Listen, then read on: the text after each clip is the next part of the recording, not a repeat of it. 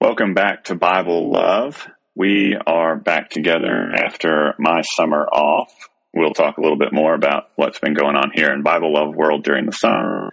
But before we jump into the Bible again for the next several months, thought we would do a prayer from Every Moment Holy. We've talked about this before. This is a liturgy before beginning a book, or in our case, before resuming a book. Let us pray. Author of life and author of my life, as I begin the reading of this book, give me a sensitivity to listen, not just to the story told, but to the responses of my own heart, to what I encounter in these pages. What does it draw out of me? What joy, what longing, what fears, what temptation, what hope, what mirth, what love, beauty, what awe, what wonder, what doubt, what faith, what resolve, what unfinished grief, what untended wound. Give me ears to hear, O Spirit of God, what notes the reading of this story would strike and what melody it would draw forth from the tuned strings of my own soul.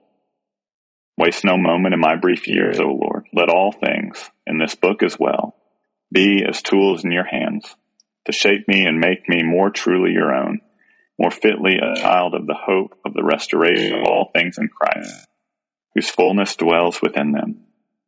So let the honest responses of my heart to this reading grant new insight into the story your grace is already telling in my own life, that I might be a more willing co-laborer in that process. Amen. Amen.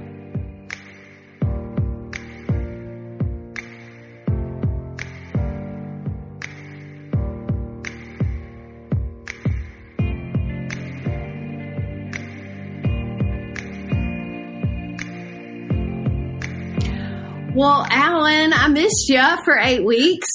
I know. Where have I been? Well, can tell. I'm not a woman, so I wasn't part of the women in ministry. Right.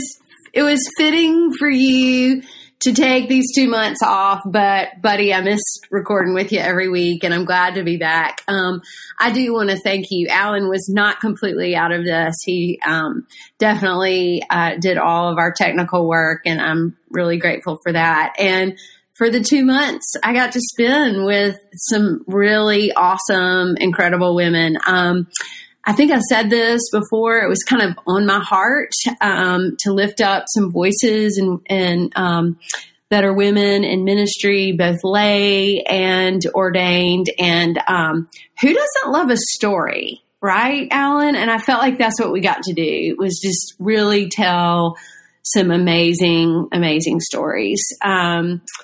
So what did you think? I'd love to hear your thoughts about it.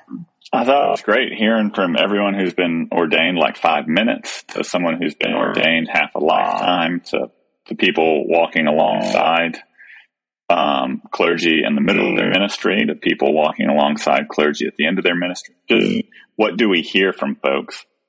The church has for far too often stifled the voices of women. And so for us to be able to highlight those, both priests who get to stand up and celebrate and preach, but also the women that walk alongside, clergy partners and spouses sometimes endure a lot. And people don't really think about them unless they're not somewhere. Right? And so to highlight the ministry that is supporting, the people who care for pastors, I thought it was great. Yeah. And I really love Jerusalem Greer in there too, because she is this person that is like the epitome of a lay person in my mind.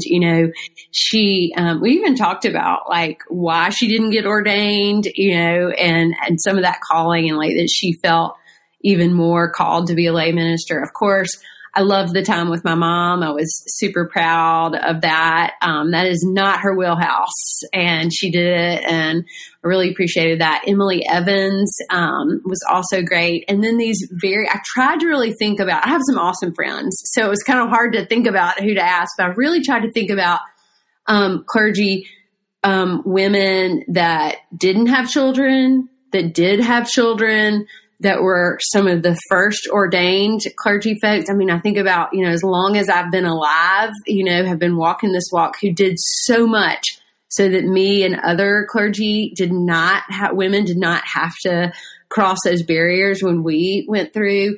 And then, you know, finally wrapping it up with Latherup, who's been ordained just a few minutes, like you said, but went through some real trauma to get there, you know, and that it's never too late to listen to our call, whatever that is. And so it just felt like such an honor and a gift for me to just get to shut up and listen to those stories, and for me to put them out there with everybody. And I got a lot of good comments from people that, who doesn't love a story? Who doesn't love hearing other people's journeys? So if you ever need to take a break again, Alan, we'll do it. Or maybe we'll lift up men in ministry. Yeah, you know, we'll do men in ministry, because no one's ever talked about men in ministry. Right. I don't know if you saw on social media this week, you know, the bishops around the world are in England right now at a conference called the Lambeth Conference that really only meets every 10 years. And in fact, the last one was actually 12 years ago, I think, maybe even longer, because of the pandemic. But there was this great image of the one from 1998 of the women that were there, which was like 5 bishops. And then the one from 2008, which was like 18 bishops, women bishops, I think. And then the one for 2022, which had like 50, 60 women bishops in it. And it was just so cool to watch, like, how time has gone, and that they are here in leadership. I was really proud to see that. Absolutely. Yeah. Well, so thanks again for that. I appreciate it very much for your time. And thank you, listeners, for listening. And maybe we'll do something similar again in the summer. But I will say, Alan, the one downside of doing this is that I personally sort of felt like I got out of my rhythm and my routine of spending time in the Bible other than what I was preaching on. Did you have that same experience this summer, or you were probably a perfect angel and kept right up with it? Obviously. Yeah. I always keep up with my spiritual disciplines. I never fall. No, it's summer, and right. Summer's crazy and you're traveling and all of that. But I mean, I've set out for the last 5 or 6, a long time. I've been reading at least a chapter of a different book every night. Mm-hmm. And I've kept up with that for the most part. It's different, right? I'm just reading it to read it. But I've missed looking at like books of the Bible, looking at the whole story and all of that. Cause too often I think clergy get caught up in just reading for the next weekend. Right. Like I'm reading 12 this week, I'm reading 12 verses from Hebrews and like 8 verses from Luke. Yeah. And trying to figure out what those mean. Not to mention, like this coming Sunday, Luke skips a whole section from last week to this week. And this week doesn't make sense without this mysterious week that disappeared, this section that disappeared. And so I think if we're just hearing on Sundays, we're missing huge chunks. Yeah. And so the gift of what we're trying to do here is looking at the story as a whole, both Genesis to First Chronicles, which we're about to start, but then also each individual book of the Bible, how we take a bigger view of it. Yeah, I'm with you. Like, I've really missed it myself. And, you know, we've talked about this a good bit. You know, when we started this, we started it really because we were in a pandemic and we were trying to get Bible study to people or whatever, but you know, it's such a part of formation for me of what I do every week. And I'm hoping it's just like this little tidbit for folks. And I really, I preached some, but that's all I was doing was looking what was the week ahead and not searching in my own self. So we got some really great things coming up. In fact, like we've already kind of planned out the year, right? And it's interesting because I feel like the last season we went through lots of books of the Bible, but this year we're not doing that as much because we've got one big old book of the Bible that's basically going to take us pretty much all the winter and the spring, and that's the Psalms, right? So before we get there, we've got 1st and 2nd Chronicles. Okay, help me out. We've got Nehemiah. We've got Ezra, then Nehemiah. Ezra, then Nehemiah. Thank you.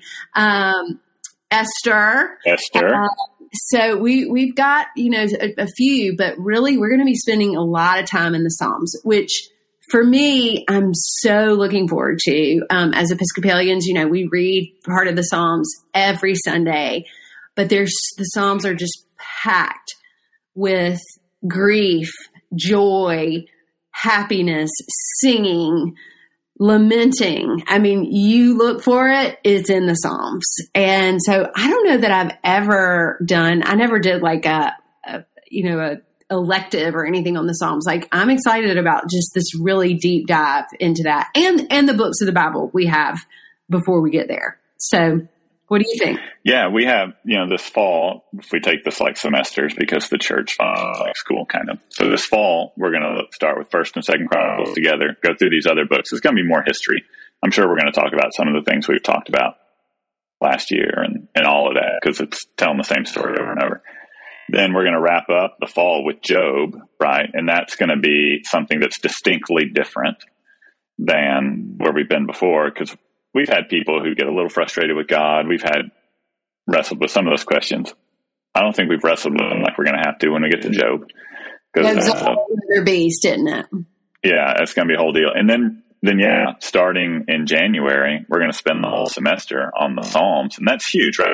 The Psalms isn't a narrative, so there's not a big story to it. How are we going to break it up? We're talking about ways to – everyone's got a favorite Psalm, or there's different categories of Psalms. And so we're going to look at things that how the Psalms pop up, and it's everything from life is great, everything's roses, and I'm on top of the world, to I'm a worm and no man, and everything's terrible, and I wish you would just kill me, God.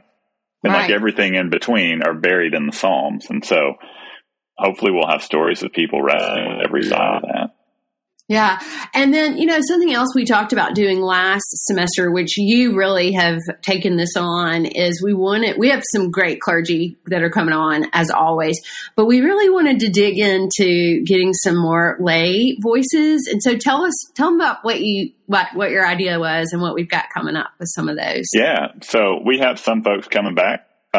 Dorian, many of you remember him. We're going to rope Jimmy into coming back if he can put up with us.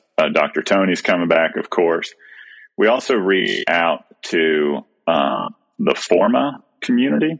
So for folks who don't know, if you're not knee-deep in the church world, Forma is the organization for Christian educators.